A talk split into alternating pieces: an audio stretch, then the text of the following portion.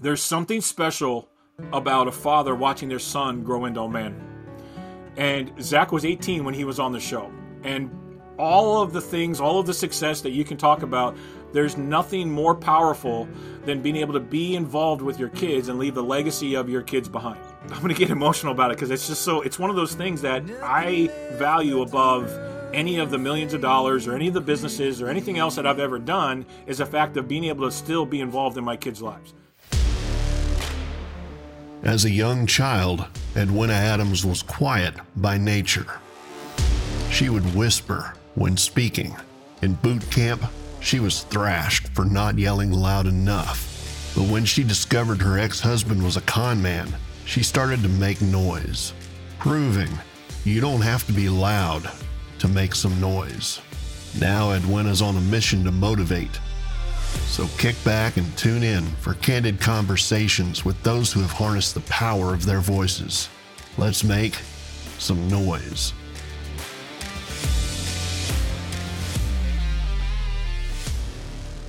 Welcome to Let's Make Some Noise, where no matter what you sound like, you can make some noise. And this is where noise is my acronym for a narrative of inspiration, strength, and encouragement.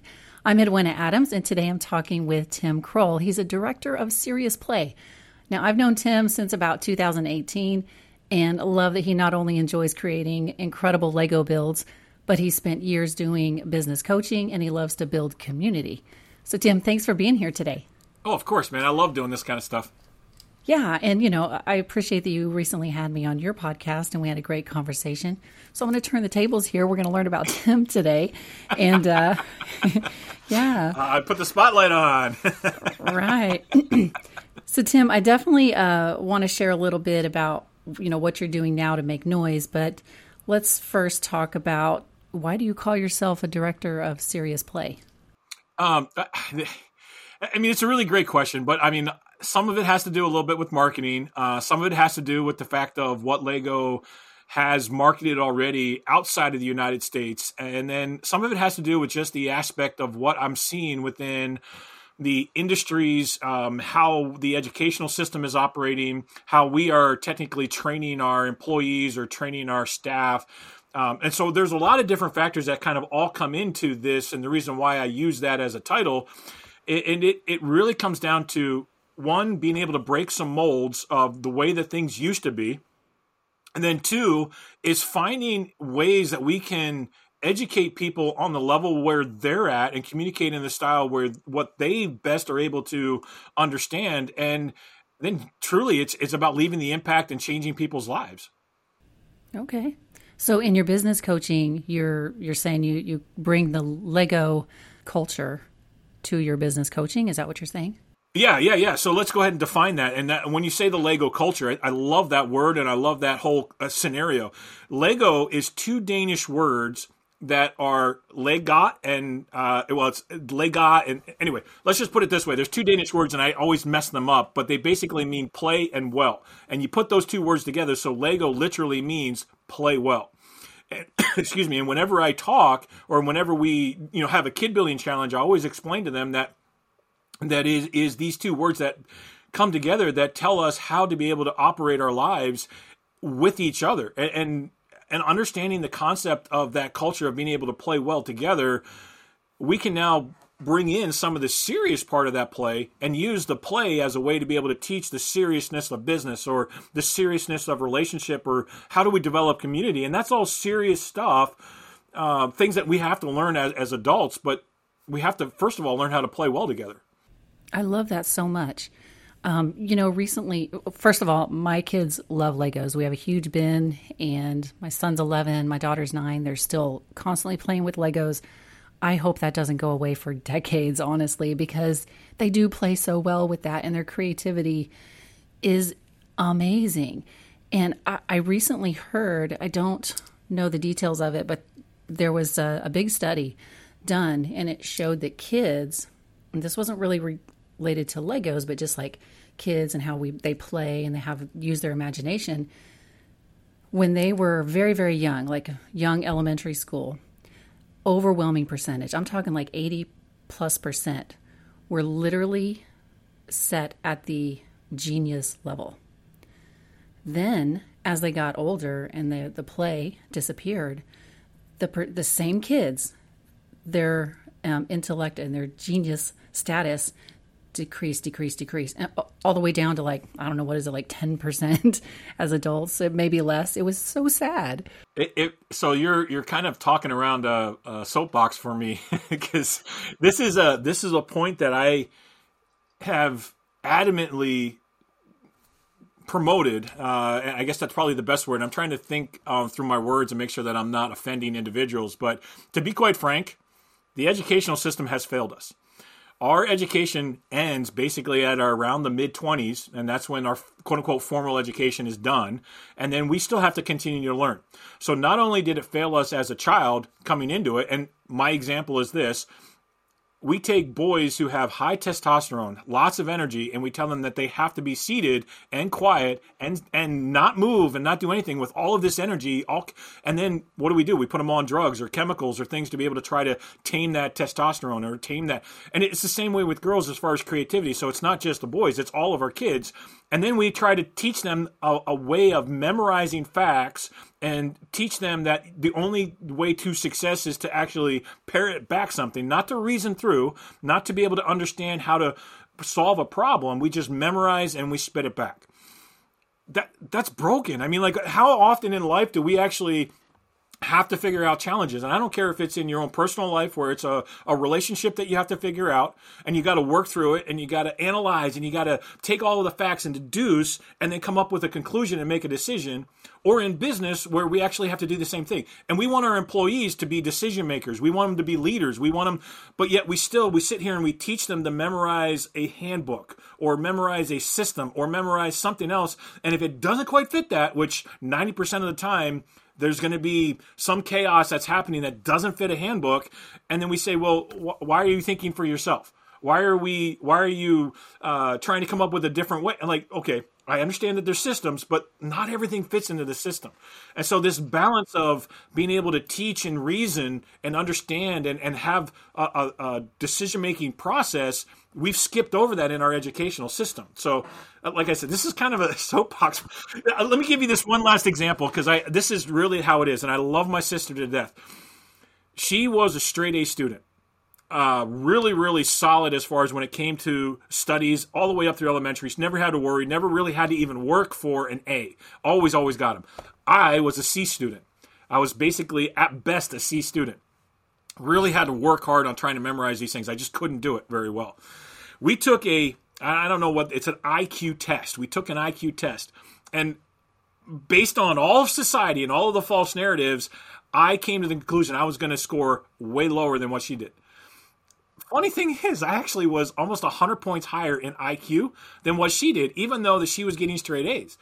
And it, it, to this day, it kind of boggles me because of the different ways we, as a society, we've really attempted to try to make monkeys learn how to swim and fish how to climb trees, and it's and it's a broken system, and that's why again. So let me bring it all back full circle. That's why I'm so passionate about the serious play because I learned that way. I learn when I'm hands on and I have the ability to reason through, solve a problem. I learn that way. And I would say 90 to 95% of our population also learn that way. And we just got it. We got to get back to that. I'll, yeah. I'll be quiet now. no, I love it. I love you're passionate about it, and that's why you're good at you know being director of serious play because you do believe what you're you're teaching, and and and I I have come to the same conclusion. You know, um, I think we were made to be creative beings, and if we're not allowed to use that in life, then it really can hold us back. Um, I, I think, as far as the education system go, I think teachers in general, I mean, they're amazing. They have big hearts. They love kids, you know, most teachers. And I, I do wish that our system in America was more equipped to handle just what the kids need. So then those teachers who are loving and truly do care can come in and do what you're talking about. Exactly. And I can attest because I've talked to many, many, many teachers across the country that express frustration with the educational system as well and the confining aspects of the educational system. In fact, there are many teachers that are leaving uh, the, the public school or the educational system and finding better ways to teach kids because they're so passionate. So this is not a knock against teachers in any way. It's just they feel confined. They feel limited in what they can do and how they can impact kids. Yeah, I, I I agree, and I know those teachers as well that have taught for 30 years, and they are amazing. I don't know how they even care after 30 years because yep. I would be like, I'm out, you know. Yeah, but they yeah, actually exactly. do still care. So those are some teachers are amazing. Speaking of Legos, I was going to say, why are they so important to you? But you've really answered that question. Legos are so important to you that you and your son Zach actually um, became contestants on Lego Masters. Right. So right. how what was that like going through that process with your with the son? So there's a lot of a lot of pieces on here, and I'll try to sum it up as quickly as I can. Uh, but I do have to say this for those that are listening, especially okay, we have acronyms in the Lego Society, and then one's called an AFOL, which is an adult fan of Lego. The other thing is this: is when you get into this community, you start to learn that you're not allowed to say Legos because Legos is never plural; it's a name. So you don't say Tim's or you just don't use name. So I, I, get it. Everybody says it, and so I don't want to make a big deal. But I know that gotcha. there's somebody out there that's going to say, "Tim, why did you? Why did you?" so I have to. you, you I have corrected her. All right, I noted. Noted. yeah. So so the Lego itself. Um, the best way for me to explain it is Lego is a tool just like many, many other things that you can use to be able to have a tool. Now, Lego was created by Ole Kirk Christensen his passion was to be able to have things that kids could use to be creative. That's the very beginning of the sets that were creative. They didn't have instructions. It was just a box of Lego and all of the pieces that were there, and they were meant to be, actually be creative. Then they started adding instructions and they started doing different things, which I think is good because it's a different way to be able to interact. So Lego is a tool.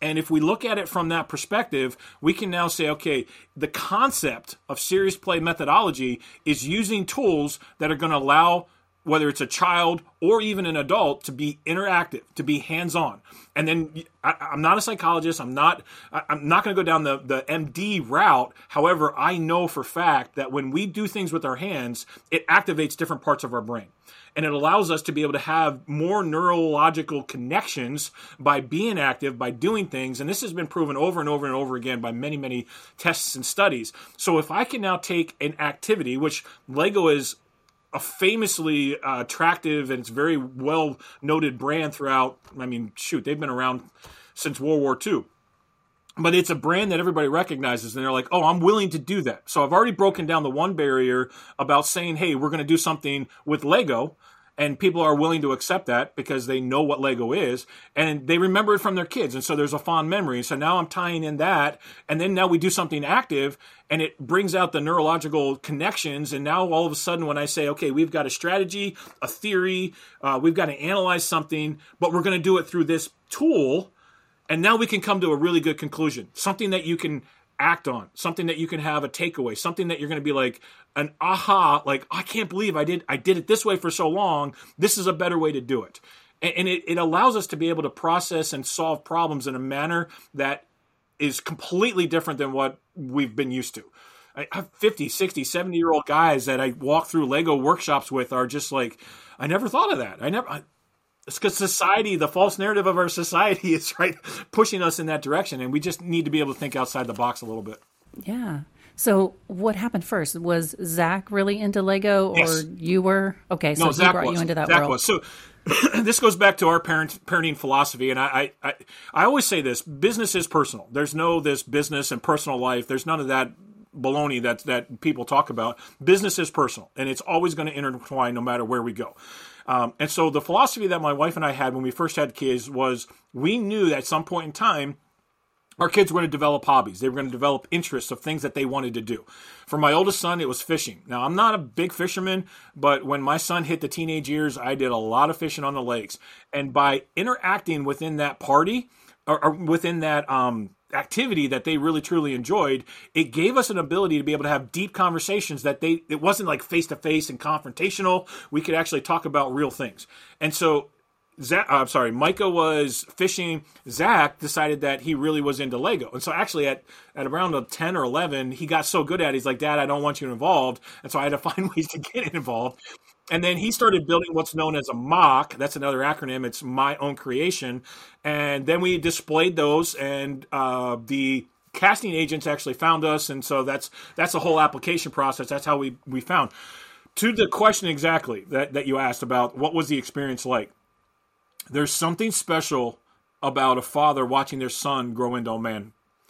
And Zach was 18 when he was on the show. And all of the things, all of the success that you can talk about, there's nothing more powerful than being able to be involved with your kids and leave the legacy of your kids behind. I'm going to get emotional about it because it's just so, it's one of those things that I value above any of the millions of dollars or any of the businesses or anything else that I've ever done is the fact of being able to still be involved in my kids' lives. And so both Micah, who's now married and we have a, a grandchild, and uh, Zach, who's still like, I am so grateful that I'm able to be a part of their lives, and that is done because of the shared experience, because of getting involved, because we use this philosophy of serious play as a way to be able to teach and grow and learn about the facts of life.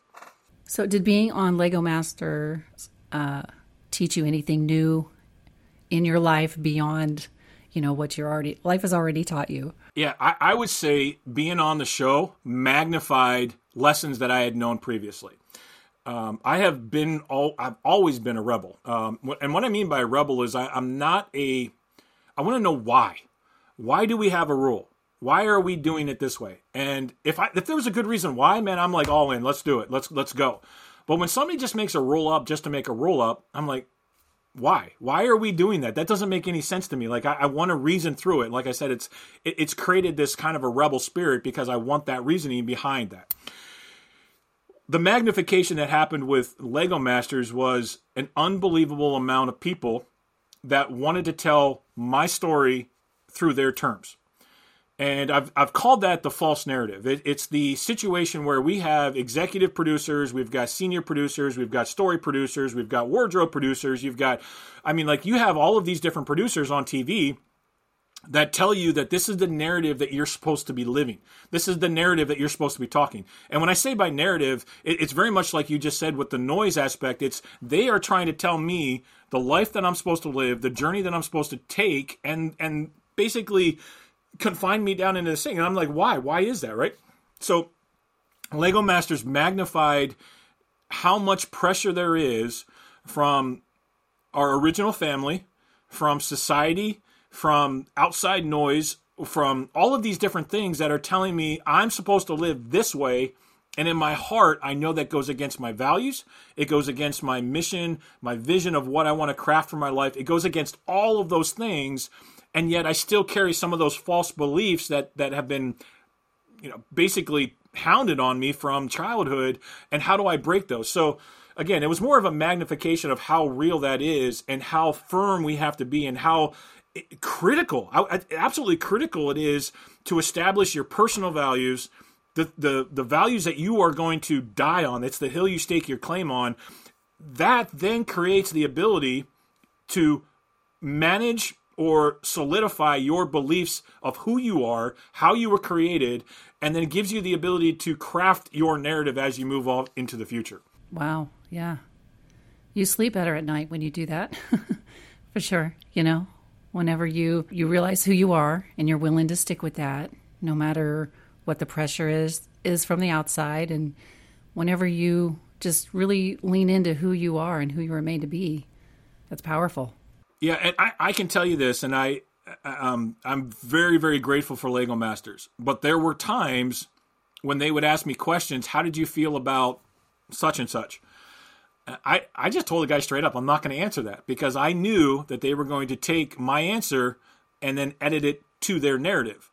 Uh, and so I, you have to be cognitive of, okay, these are my values. This is my character. This is my life. And this is how I'm choosing to live my life based on my values and, and trust me when I say this, you have to have a solid moral foundation in order to make your narrative a true narrative. Otherwise, you're still, whether you know it or not, you're actually following somebody else's narrative. You've got to find that moral base. You have to have those values. And if you don't, again, it, you're going to go way off the deep end and say, well, no, this is my true narrative. But no, dude, you, trust me when I say this, you have to have that base. And so by having that base, it gives us the ability to make the decisions that we need to be able to move forward into where we're headed and what's going on. So, what what other kind of adversity in life have you been through that has shaped the noise that you make. You know, this narrative of inspiration, strength, and encouragement that Tim shows up with every day. What all was behind that? lots and lots of failures. um, this is the part of the the story, part of the journey that when you look on it, not everybody's willing to talk about. Uh, we we as a society again we look at success and we just want to know about the highlights of your life. We want to know about the fact that I was on Lego Masters, or we want to know about the fact that I I built a company to fifteen million dollars in a month. Or they want to know about like, and, and, so we skip all of the hard parts and we skip over all of the things that we actually learned. Uh, so we skip over the fact that I owned a company and I lost two houses and I lost a vehicle and that almost went bankrupt. And we skip over the fact that I mean, I was we went from a four thousand square foot house down to a thousand square feet because I just couldn't afford anything. Or I skip over the fact that I got fired, or that I built up multiple companies, or that I've been through lawsuits after lawsuits because somebody was not faithful in what they promised, or something. I mean, like there's so many challenges. Here's the the core of where where I think this should really impact people's lives. And the one is the fact that if we're willing to talk about the challenges and the failures, we can reach back and we can help people that are in that exact same position because we have empathy and we, we can understand that that somebody else is going through some of the same pains and some of the same challenges. And when we feel most alone is honestly when somebody, a stranger sometimes will just say something to you and it just changes the entire trajectory of your life. The biggest shift that I had and I honestly don't know why, other than I felt like God was placing this on my heart, is when we moved from Meadville to Rochester, New York. And it was only me that made that decision because everybody else was dead set against me. My parents, um, fact, my, my wife, she, she fought me tooth and nail and didn't want to move. But it was that move that started, I, I would say, a, a, moment of self growth uh, for personal development for me personally that allowed me to see that the world is much bigger than just this small little town that I lived in, and that there's much more opportunity. There's more things that are out there.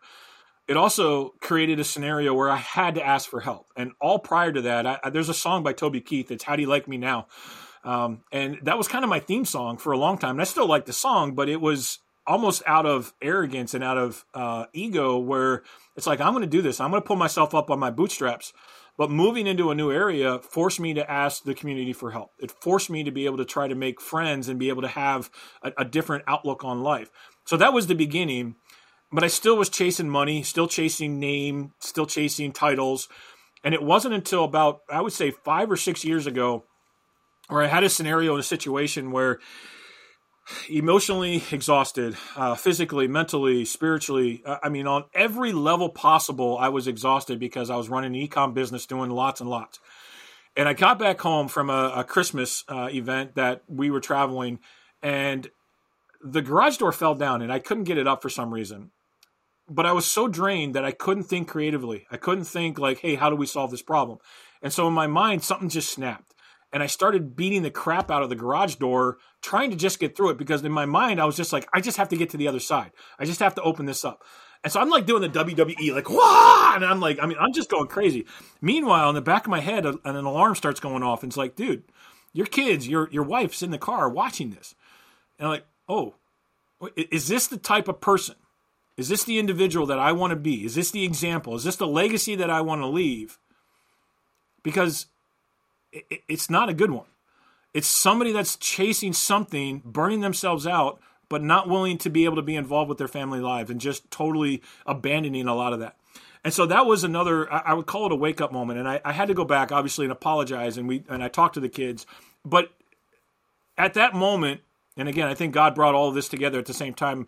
A good friend and the mentor, uh, Tony Grubmeyer, we started building a relationship at that exact same time.